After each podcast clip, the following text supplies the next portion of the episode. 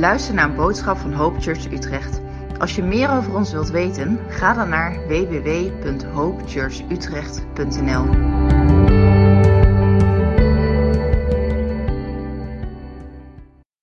Uh, ik ben uh, bijna 30 jaar voorganger uh, geweest voor degenen die me niet, niet kennen. Oorspronkelijk ben ik fysiotherapeut. Op mijn 25ste radicaal tot geloof gekomen. Echt vanuit de wereld. Een leven van heel veel drinken, heel veel relaties. En op mijn 25ste, ik had echt die Paulus ervaring op weg naar Damascus. En op één moment veranderde mijn leven radicaal. Toen ben ik na negen jaar ben ik uiteindelijk voorganger geworden van de kerk die gesticht in de Helden. Ik hoor een beetje een, een piep in me. En, en later heb ik een grote kerk in, in Haarlem overgenomen en die 22 jaar geleid met heel veel plezier. Op dit moment spreek ik veel, ik schrijf, maar het belangrijkste wat ik doe denk ik is het, het mentoren van, van leiders. hoofdzakelijk uit de kerkelijke wereld, maar ook uit de politiek en ook wel uit de, een aantal ondernemers. En dat vind ik een van de mooiste dingen om, om te doen. En ik moest in januari, moest ik terugdenken aan een moment. Ik was bezig met een bepaald thema, daar kom ik straks wel op terug op dat, op dat thema. Toen moest ik terugdenken aan een ontmoeting met, met iemand. Ik was zelf, ik denk 41. We schelen volgens mij zeven jaar, dus, dus hij was ergens half dertig, zeg maar. En uh, een voorganger ergens uit het land, en die had mij opgebeld en gezegd van Jan, ik loop even vast en kunnen wij een keer een afspraak maken? Nou, dat deden we. We zaten in Breukelen, hier niet zo ver vandaan. In het restaurant.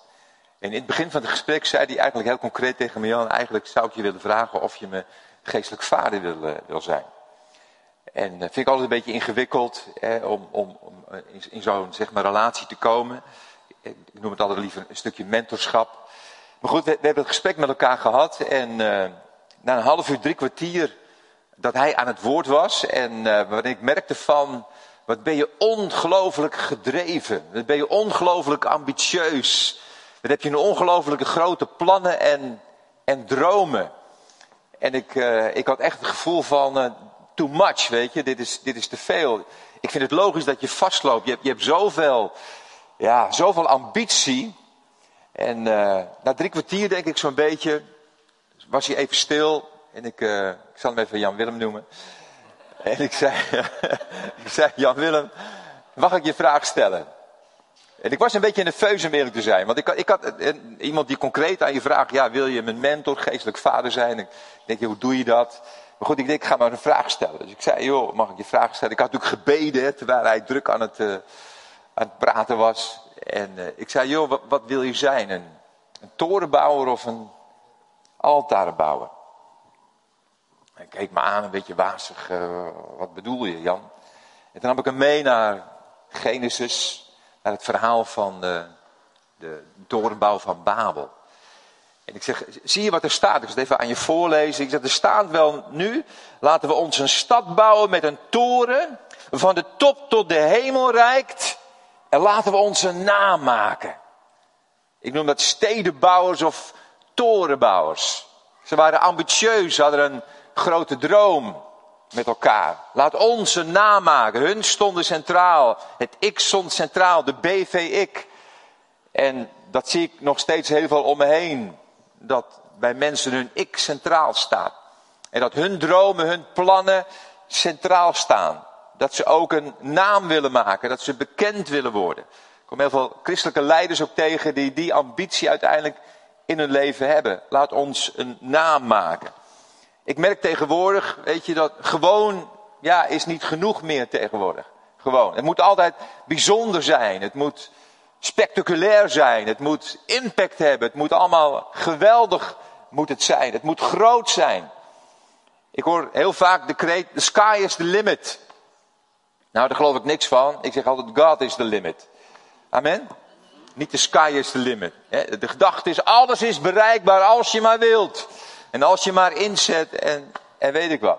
Dat is een beetje de cultuur waarin we leven. Nou, die cultuur had die jonge leider ook op dat moment. The sky is the limit. Zeer ambitieus.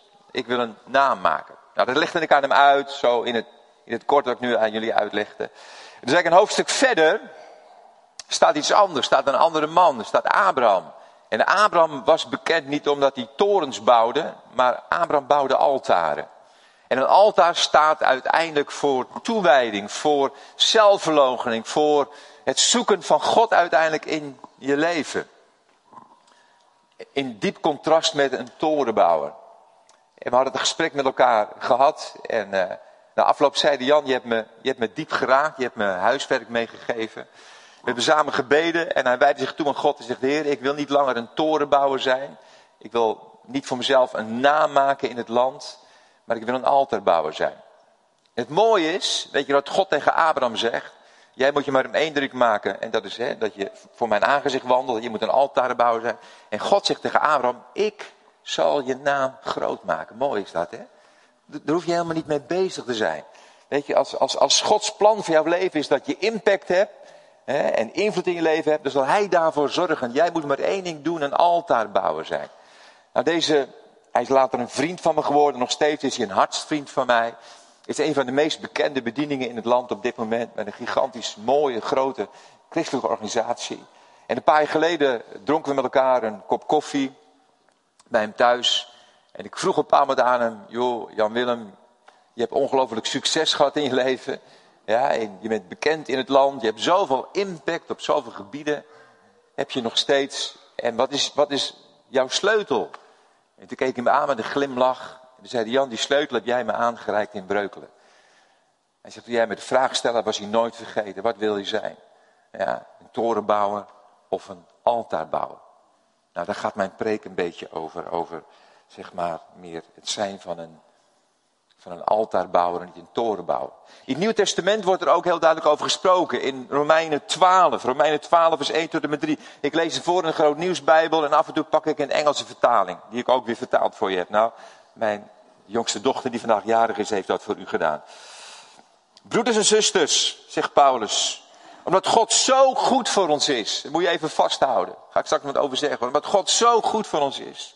Roep ik u op uzelf aan te bieden als een levende en heilige offergave die hij graag aanvaardt. Dus hier wordt gesproken hè, over jezelf op het altaar leggen. Hè, niet zozeer een altaar bouwen, maar het gaat nog dieper. Jezelf op het altaar leggen als een levend, gode, welgevolg offer. En dat is wat hier staat. De, de uh, Passion Translation zegt, geliefde vrienden, wat zou voor ons een passende reactie zijn op Gods verbazingwekkende barmhartigheid? Zo van, hè? God is zo lief voor je, dan heb je eigenlijk maar één antwoord.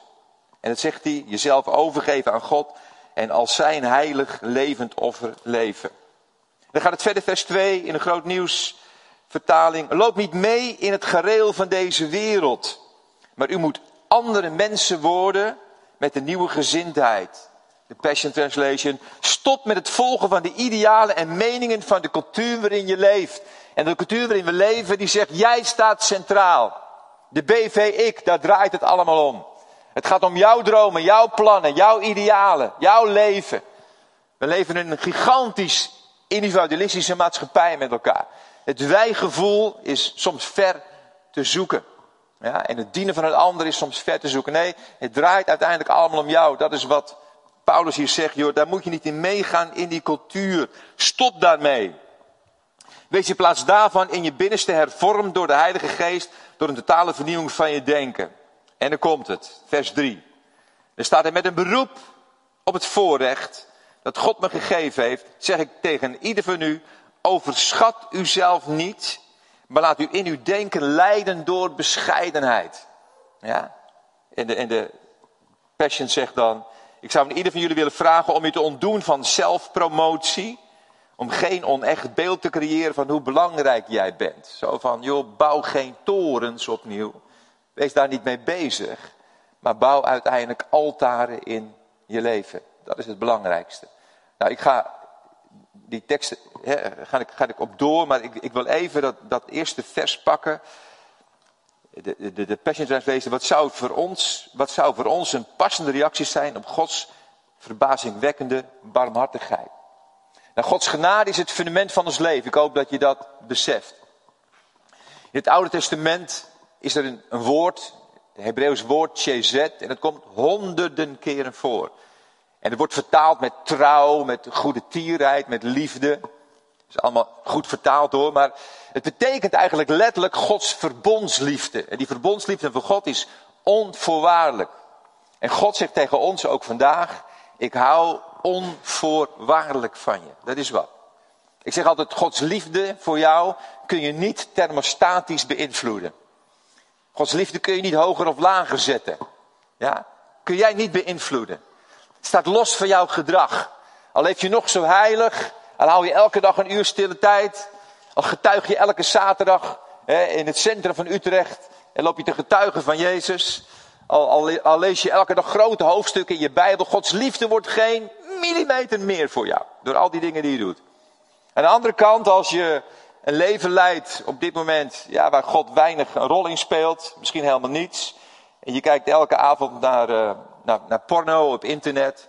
Gods liefde voor jou wordt geen millimeter minder. Jij kunt Gods liefde voor jou niet beïnvloeden. Ja, die is onvoorwaardelijk. Dat is namelijk Chezet. Dat is onvoorwaardelijke liefde. Daarmee zeg ik niet dat God blij is met al die dingen die hij doet. Nee, hij vindt het afschuwelijk. Hij kan ook boos uiteindelijk op je zijn. Ik hoor steeds meer christenen die ontkennen dat God ooit boos zou kunnen zijn. Nou, daar geloof ik niets van. Ik weet niet hoe hier die gedachte is, maar als ik mijn Bijbel lees, dan zie ik dat God regelmatig boos is. Maar God is altijd boos vanuit zijn liefde. Ja, ik ben blij dat God boos is, want God, als God niet boos zou zijn, zou die voor mij geen liefde zijn.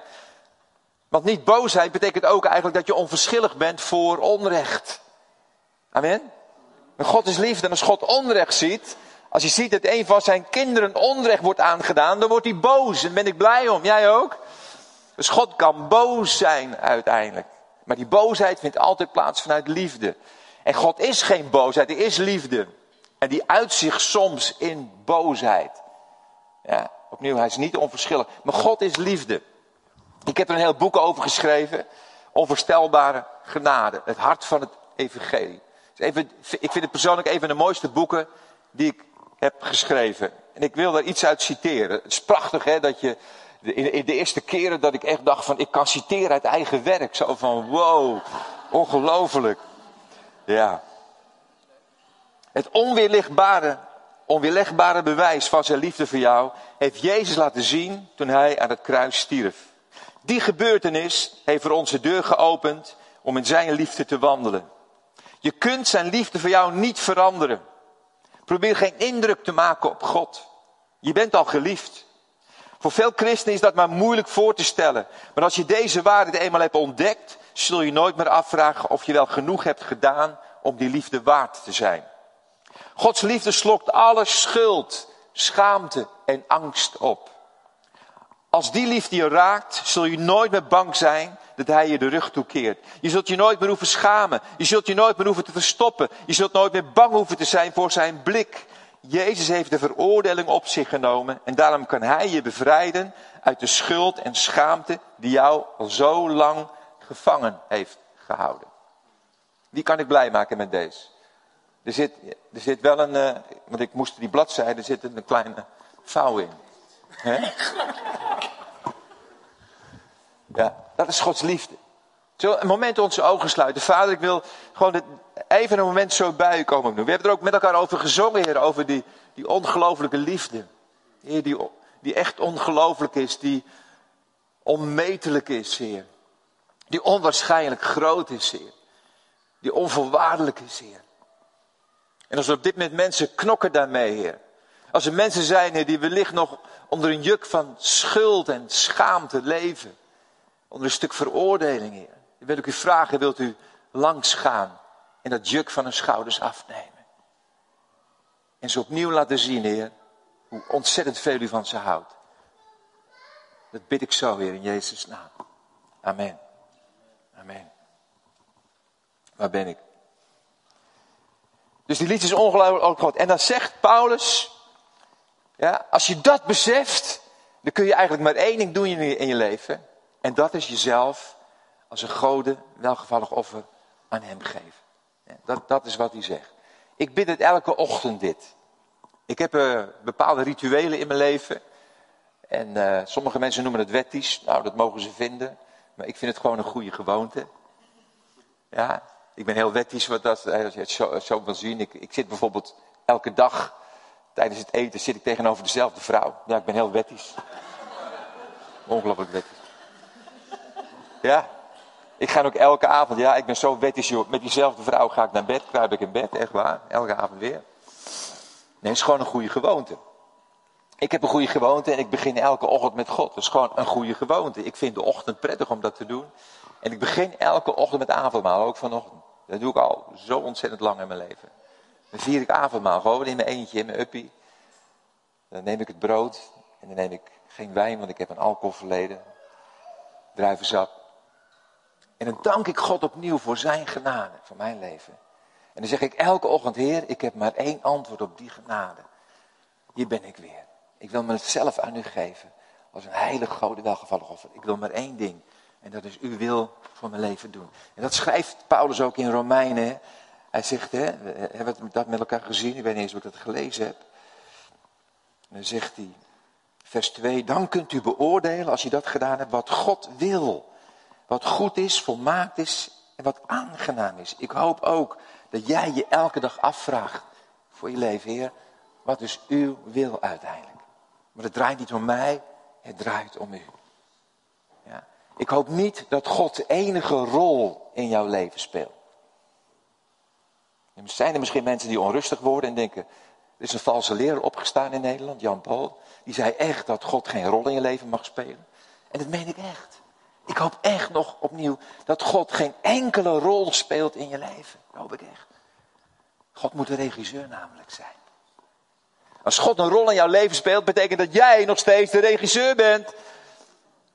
Dat jij bepaalt wat er of wel of niet gebeurt. Maar als God de regisseur is, dan bepaalt Hij dat voor jouw leven uiteindelijk. Bepaalt Hij jouw wil. Nou, wat is Gods wil voor je leven?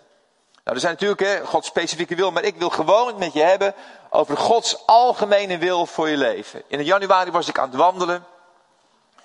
En ik was aan het bidden voor een trouwpreek trouwens. En, uh, en dan kreeg ik een hele aparte tekst door middel van een lied door. En toen ik die trouwpreek gemaakt had, die was heel specifiek voor het echtpaar. Toen voelde ik dat God tegen me zei, Jan, deze boodschap moet je in het land brengen.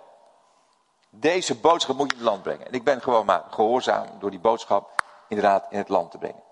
Het was een lied wat tijdens die gebedswandelingen in mijn gedachten kwam. Een lied wat we 40 jaar geleden zongen bij ons in de kerk. Een volle evangeliegemeente en zongen we dat lied met elkaar. Ik ga het niet zingen voor jullie, want ik kan niet zingen. Dat heeft mijn vrouw me zo vaak gezegd, ik ben het langzamerhand gaan geloven. ik kan de toon niet houden, de maat niet houden, weet ik wat. Maar dan komt hij. Ik zing het niet, maar ik, ik zeg het voor je. Hij heeft u bekendgemaakt, zo klinkt dat lied. O mensen, wat goed is. En wat de Heer van u vraagt. Zijn wil.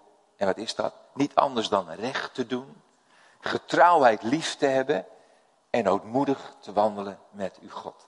Wat een simpele, eenvoudige boodschap. Het is letterlijk een bijbeltekst, Micha 6 vers 8. En ik zong hem even, nou ik zong hem niet, ik droeg hem voor in de MBG vertaling. Dus een prachtige, prachtige tekst. Dat is de wil van God. En dat zou het leven van een christen moeten kenmerken. En dat is eigenlijk een heel eenvoudig, gewoon leven. Ik geloof dat we moeten leren weer te leven in deze cultuur waarin alles bijzonder moet zijn, alles sensationeel moet zijn, alles een kick moet geven. Ja, en we continu dat gelukshormoontje willen, willen voeden met likes op Facebook en, en, en weet ik wat. We moeten weer leren in gewonigheid te leven.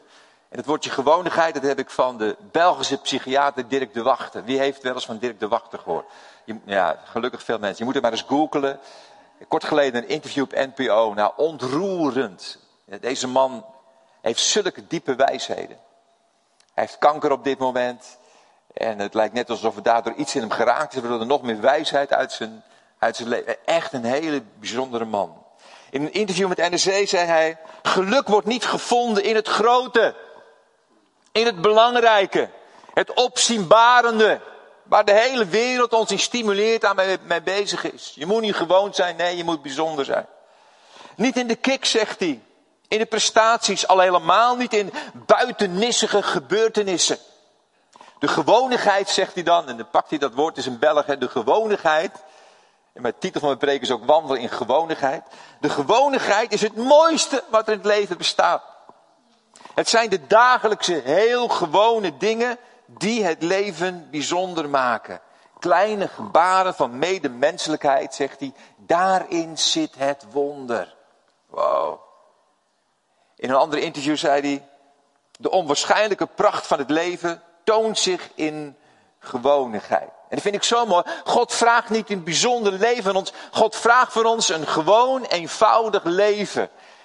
Als wij dat eenvoudige leven leiden wat Hij van ons vraagt, doet Hij geweldige, mooie, bijzondere dingen door ons leven heen. Er hoeft niet mee bezig te zijn. Dat gaat gewoon gebeuren als ik in gewonigheid leef. Als ik trouw ben in de gewone dingen die God van me vraagt, doet Hij echt waar hele bijzondere dingen. Ik denk echt dat ik daar het levend bewijs van, is, van ben. Ik ben echt maar een hele gewone jongen. Echt. Dat is geen valse bescheidenheid, maar echt wat ik ben. Ik kan zeggen dat ik nauwelijks in mijn leven ambities heb gekend, kan ik echt zeggen. Een kleine periode in mijn leven ben ik ambitieus geweest. Dat kwam vanuit de pijn die ik meemaakte. Ja, dat ik niet meer bevestigd werd door mensen die belangrijk voor me waren. En vanuit die pijn ontstond er een ambitie. Ik zal bewijzen dat ik een geweldige kerkleider ben. En toen werd ik ambitieus. En toen heb ik grootse dingen proberen te doen. En toen ben ik in een burn-out terechtgekomen. En toen ben ik ongelooflijk met mijn kop tegen de muur gelopen. En ik heb besloten nooit meer dat leven. Ik wil leven in gewonigheid. Ja. En alles wat ik doe, overal waar ik terecht ben gekomen, elk podium waar ik op mag staan. Ja, daar ben ik gekomen omdat ik leef in gewonigheid. Daar ben ik er volle van overtuigd. Ik heb nooit de ambitie gehad om ergens te staan of iets te doen. Ja, maar ik heb gedaan wat God van me vroeg. En het staat hier, recht doen, liefhebben en wandelen met God. Koning David is een geweldig voorbeeld van iemand die wandelde in eenvoud, die wandelde in gewonigheid.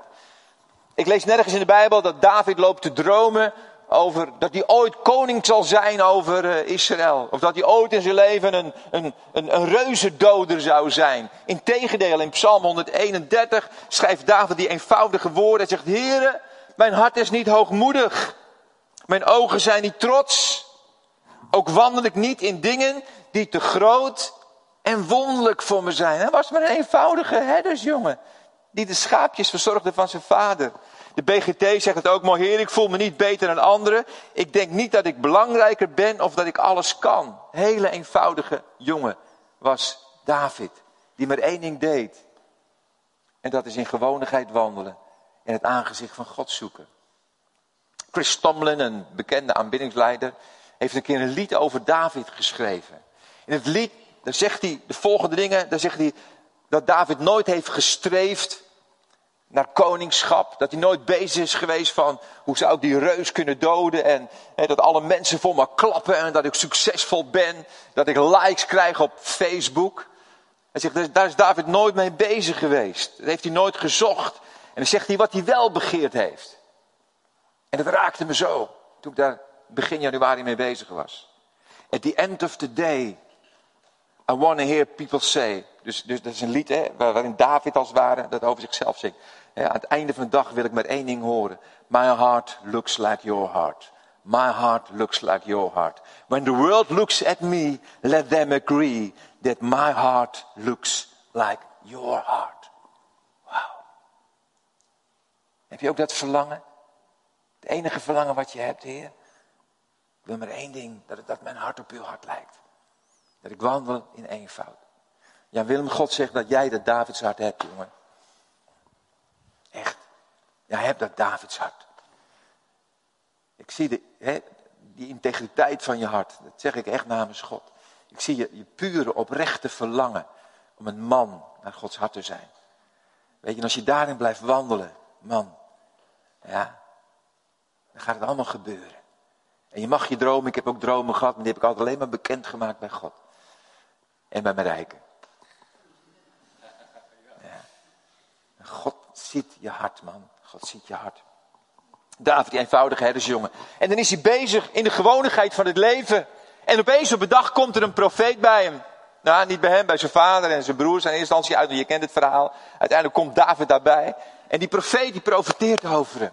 Dat hij de nieuwe koning van Israël zal zijn. En wat doet David, man? Hij laat gelijk visitekaartjes drukken. Koning David Ministries. Ja, en tegen iedereen roept hij, ik heb een profetie gehad, ik zal de koning over Israël zal ik zijn. Kijk mij eens. Ja, en hij heeft van alles geprobeerd om op die plek terecht te komen. Nee, lees je helemaal niet. Hij gaat weer gewoon terug naar de schaapjes. Hij leeft nog steeds in gewonigheid. Hij dient. En zegt zijn vader op een dag, David joh, ik wil dat je naar het slagveld gaat waar je broers oorlog voeren. Dus David kreeg niet een bijzondere openbaring. Hij was niet bij de, de schaapjes aan, aan, het bidden en dat God hem liet zien. Joh, ga nu naar het slagveld, want jij, ja, ik heb jou uitgekozen. Jij gaat die Goliath verslaan. Nee, hij diende gewoon zijn broers. Hij wandelde in gewonigheid en eenvoud en dan komt hij daar aan op het slagveld. En dan gebeurt er iets wonderlijks. Dan komt de gunst van God op zijn leven. Dat gebeurt als je wandelt in gewonigheid. En dan komt hij uiteindelijk bij Zaal terecht en dan beseft David op dat moment, wow, ja, God heeft mij geroepen voor dit moment. En dan mag hij, deze gewone jongen, iets heel bijzonders doen. Goliath uiteindelijk verslaan. Ja, hij heeft het niet gezocht, maar hij kwam er uiteindelijk wel. Omdat hij wandelde in gewonigheid. Ik ga ze alle drie kort behandelen. Recht doen, liefhebben en wandelen met God. Ik begin bij de eerste. Wandelen met God. Dat is de belangrijkste, dat is het fundament. Als we wandelen met God. Dan alleen zullen we ook liefde ontvangen. En als we lief hebben, als het goed is, gaan we ook wandelen, zullen we zien in recht. Ja, dan gaan we namelijk onrecht bestrijden. Ja, dat komt altijd van, vanuit compassie. Dus de eerste, wandel met God. In Genesis, hier heb ik de vorige keer ook over gesproken. Daarom vroeg ik even, kan iemand zich nog herinneren waar ik over gesproken heb? En uh, dan heb ik daarover gesproken. Maar ik vertel nu wat andere dingen. In Genesis wordt gesproken over een man Henoch. Wordt later ook over Noach gezegd trouwens, maar Henoch. Er wordt over gesproken dat hij wandelde in nauwe verbondenheid met God. En dat vind ik zo geweldig. Ja, dat is ook altijd mijn verlangen geweest. Dat ik iemand zou zijn die wandelt in nauwe verbondenheid met God. Jezus zegt ook iets over die verbondenheid. Zeg maar voor ons, wat, wat ons betreft. Dat is ook een tekst die ik elke ochtend lees. Dus als ik avondmaal gevierd heb en mezelf heb toegewijd, dan lees ik altijd Johannes 15. De versen die ik nu voorlees, lees ik ook. En bijna ook altijd in de Willibrord vertaling waar ik hem hier heb staan. Laten we, zegt Jezus tegen zijn discipelen en tegen ons, met elkaar verbonden blijven, jullie en ik. Want, zegt hij dan, een rank kan geen vrucht dragen uit eigen kracht, maar alleen als ze verbonden blijft met de wijnstok. Zo kunnen jullie ook geen vrucht dragen als je niet met mij verbonden blijft. Ik ben de wijnstok, jullie zijn de ranken. Alleen wie met mij verbonden blijft, zoals ik met hem, draagt rijkelijk vrucht. Want los van mij kunnen jullie niets. Wow. Die laatste zin. Los van mij kun je niets. Besef je dat? Ja, je kunt wel wat zonder hem. Maar je kunt niet dingen doen van eeuwigheidswaarde. Je kunt niet de werken doen die God van tevoren voor jou bereid heeft. Die impact hebben in het leven. Dat kun je alleen vanuit verbondenheid. Nou, vier keer in deze, wat zijn het, twee versen. Zegt Jezus dat we verbonden moeten blijven. Blijkbaar is dat dus niet vanzelfsprekend. Dat we met hem verbonden. Anders hoeft hij het niet te zeggen. Vier keer. Nou, zelfs zes keer. In de vers eromheen zegt hij nog een keer twee keer. Uiteindelijk in, in, in zes versen zegt hij zes keer. Blijf verbonden. Blijf verbonden.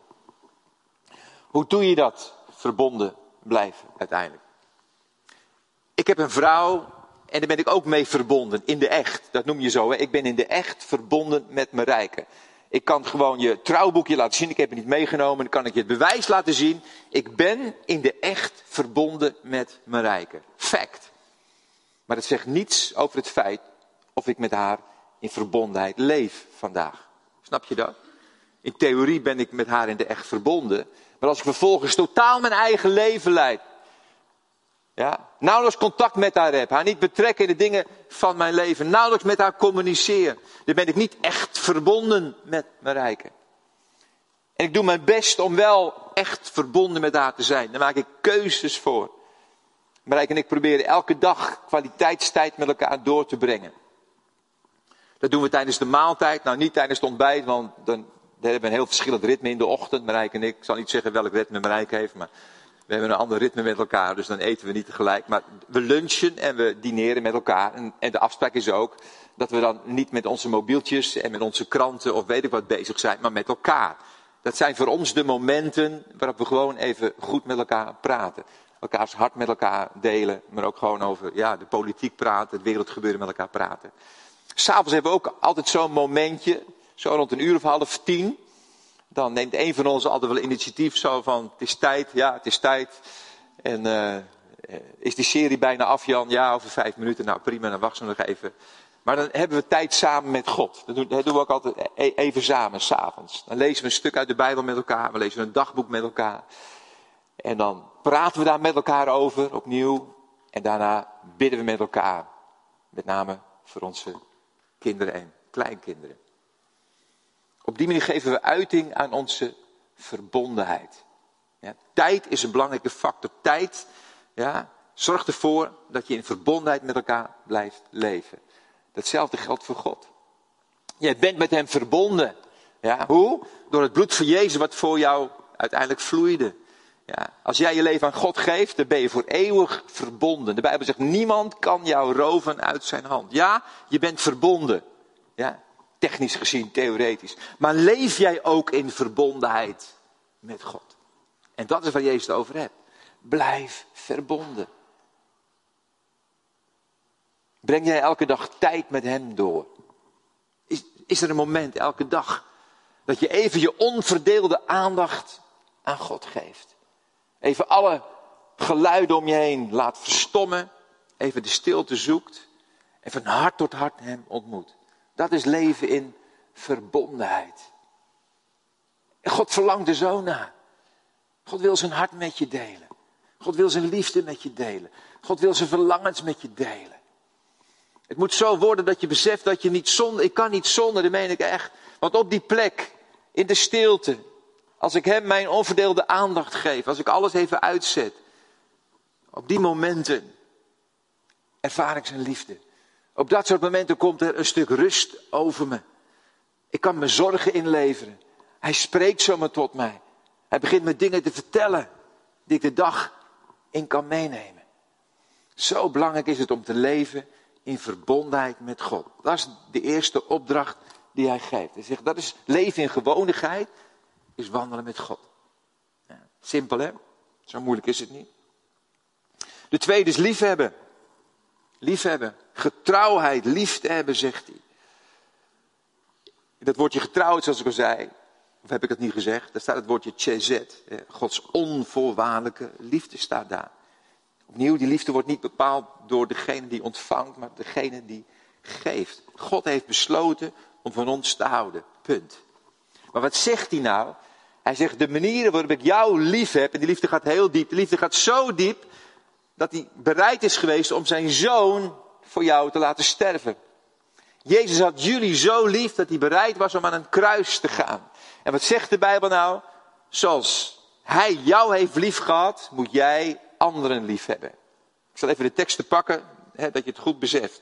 Johannes 15, vers 12. Mijn gebod, zegt Jezus, dat jullie elkaar lief hebben, zoals ik jullie heb lief gehad. En dan gebruikt dit woordje agape.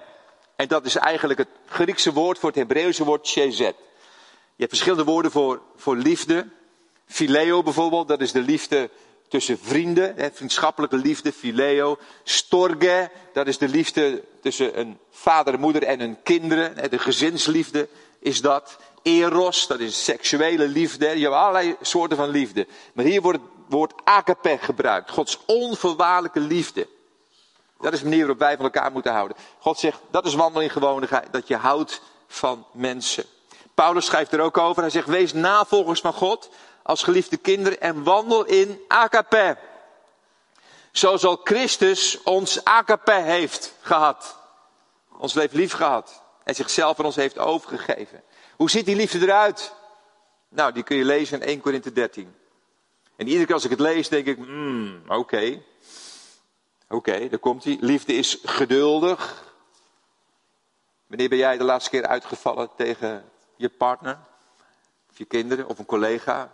Of heb je een dikke middelvinger opgestoken tegen een automobilist die zich in jouw ogen wat slecht gedroeg? Ja, en dacht je misschien onbewust, ik hoop dat hij straks een ongeluk krijgt. Nou, dat gedachte heb jij natuurlijk nooit. Die liefde kwetst niet. Wow. Die liefde is niet egoïstisch. Die liefde voelt zich nooit beledigd. Die liefde neemt de ander niets kwalijk. Iemand iets kwalijk nemen, hè, in, in, er staat letterlijk in de grondtekst een boek, boek, boekhoudkundige term, dat betekent hè, rekening bijhouden. dus, dus, oh, dat heb je tegen me, oh, en dat en dat en dat, hè? Ken je dat? En dan op een bepaald moment, dan is de rekening, hè, dan, dan, dan is het saldo vol. En dan, ik ben, ja, kan ik echt wel zeggen, ik ben niet bepaald een, uh, uh, noem je dat, een, uh, iemand die nou, zeg maar, loopt te schelden of weet ik wat. Ik ben over het algemeen een zeer vriendelijke, innemende, liefdevolle man. Maar ik ben getrouwd met een vrouw en, nou, ik moet ik niks slechts over haar zeggen natuurlijk. Hè. Ik, ik, spreek altijd heel lovend over. Maar die, we zitten iets anders in elkaar. Ja, we zaten iets anders in elkaar. Marijke groeide op in een gezin waar je heel direct was. Je, je zei wat je dacht. Al je gevoelens, je emoties, het uit. Dat kon er ook, iedereen kon dat hebben. Was prima dat je even bam, weet je wel. Ik groeide op in een gezin waar dat nat dan was. Ja, altijd harmonie. Ja, dus je zei nooit eerlijk wat je, wat je, wat je dacht. Ja, dat deed je niet, dat uitte je niet. Dat hield je allemaal voor jezelf. Nou, die twee trouwen met elkaar. Hè? Zie het voor je? Dus die ene die gewoon bam alles zegt. En die andere die even slikt. En ik telde dus op. Ik nam het haar kwalijk uiteindelijk. Ik had, ik had hè, gewoon een optelsom. En eens in zoveel tijd, ja, dan was mijn lijstje vol. Dan was het de laatste druppel. En mijn oudste kinderen weten nog uh, een van de keren dat het gebeurde, nogal dramatisch. Die waren aan het spelen. Ik denk dat Naomi vier was en Bart een jaar of vijf, zes. In de Willeminenstraat, voor degenen die graag willen weten waar het zich afspeelde. Betonnen vloer met zeil. Ik had een vol kopje koffie in mijn hand. En Marijke zei iets tegen mij. En het was net die druppel. En er kwam een explosie van woede kwam er in me openbaar. En ik smeet het kopje bam op de grond. Het spatte uiteen. De kinderen schrokken op. Die altijd zo rustige, liefdevolle papa werd opeens een een of ander... Herkenbaar of niet? Wie herkent dit? Even je hand opsteken, even eerlijk zijn. Ach, gelukkig, we zijn er meer zoals Jan. En dan moet je getrouwd zijn met Marijke Bakker uit Broek op Lange Dijken.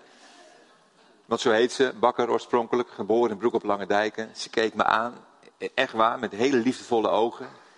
En zei, liever ruim je het straks zelf op.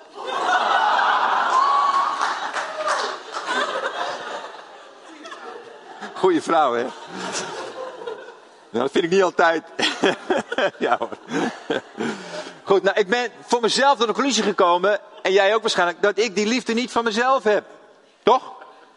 Wij zijn niet in staat uit onszelf om onvoorwaardelijk lief te hebben. Daarom, stapje terug, moeten we leven in verbondenheid met God. Daarom is het zo belangrijk dat je elke dag tijd neemt om die verbondenheid met God uit te leven. Om van Hem te ontvangen wat? Die onvoorwaardelijke liefde. Zijn bron is onuitputtelijk. Jouw bron niet. Maar zijn bron is onuitputtelijk. En als ik aangesloten ben op zijn bron en die verbondenheid, dan kan ik ook uiteindelijk die liefde geven aan anderen. Gaat het nog? We gaan naar de laatste toe. Recht doen. Recht doen. Er staan meer dan 2000 teksten in de Bijbel die spreken over recht doen. Wist je dat? Of het bestrijden van onrecht. We moeten recht doen aan verdrukten, aan zwakken, aan wezen, aan weduwen, aan vreemdelingen.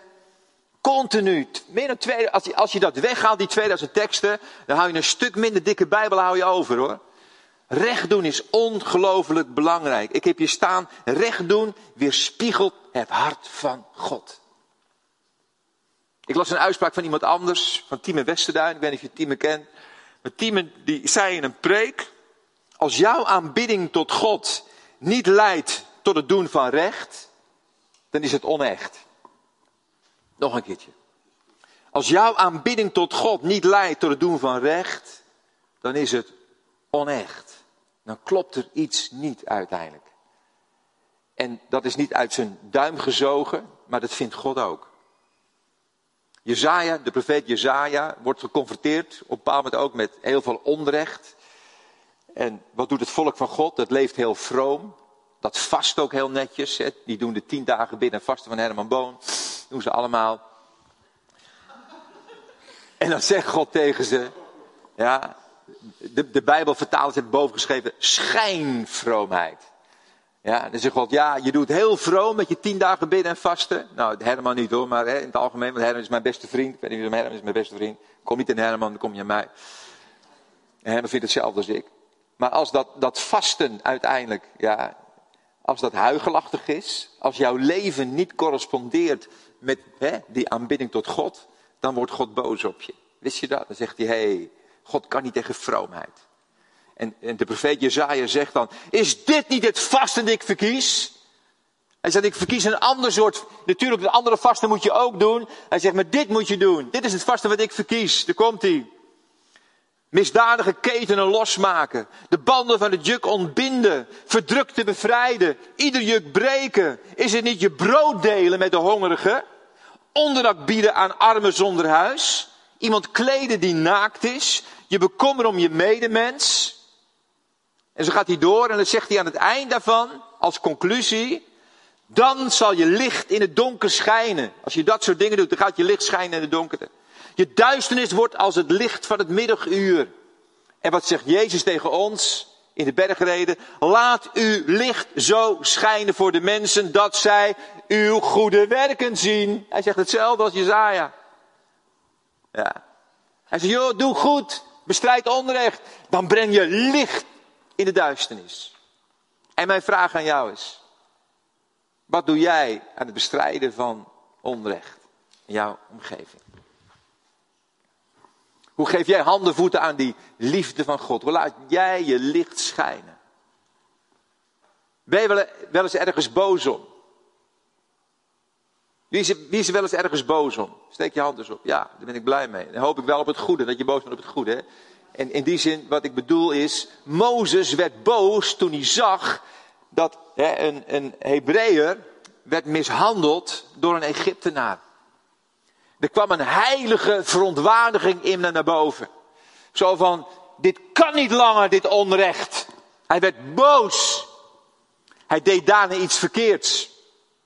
Ja. Die boosheid, dat was een gerechtvaardigde emotie die God hem gaf. Die boosheid. Alleen had die boosheid bij God moeten brengen. Heer, wat vraagt u nu van mij? Wat moet ik ermee doen? Ja, dat deed hij niet. Er staat dat hij om zich heen keek. Hij keek links en rechts. Maar wat hij niet deed was omhoog kijken.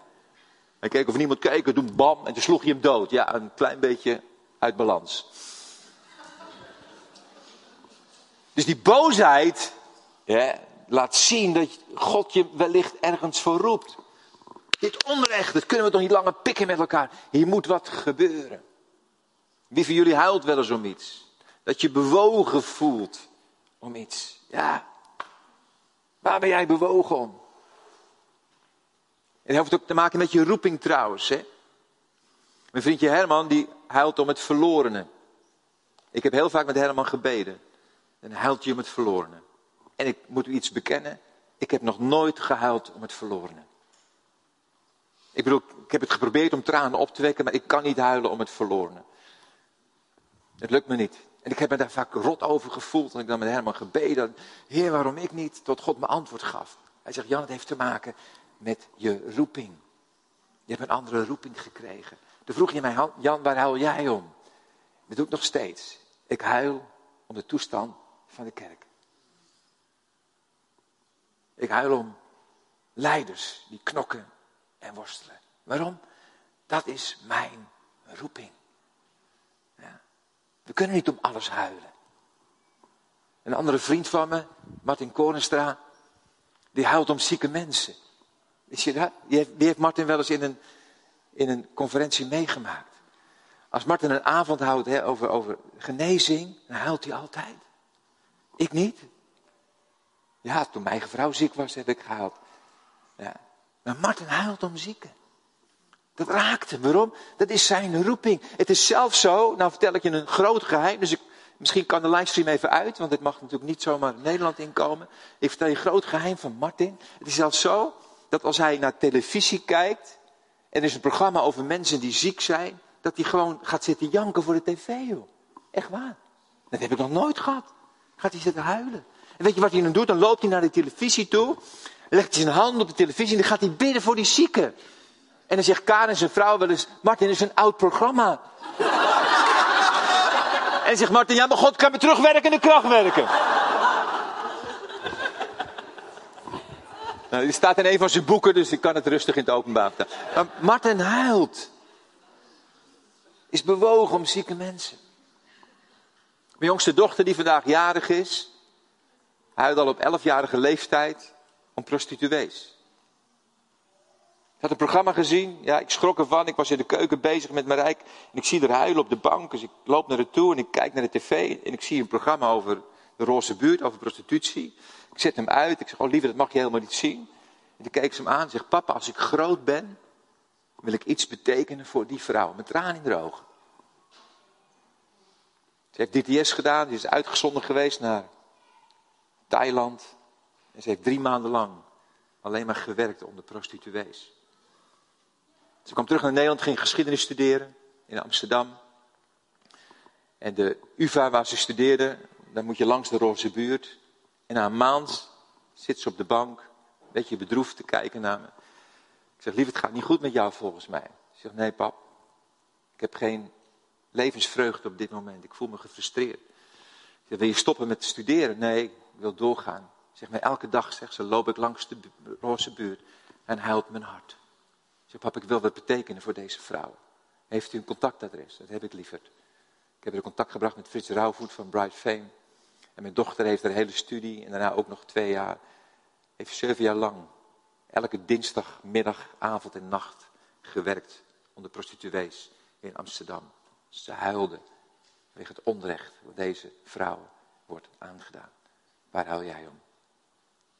God vraagt van ons dat we wandelen in gewonigheid. Hij heeft u bekendgemaakt, o mens, wat goed is, wat de Heer van u vraagt. Niet anders dan recht te doen, getrouwheid lief te hebben en ootmoedig te wandelen met uw God. Zullen we gaan staan met elkaar.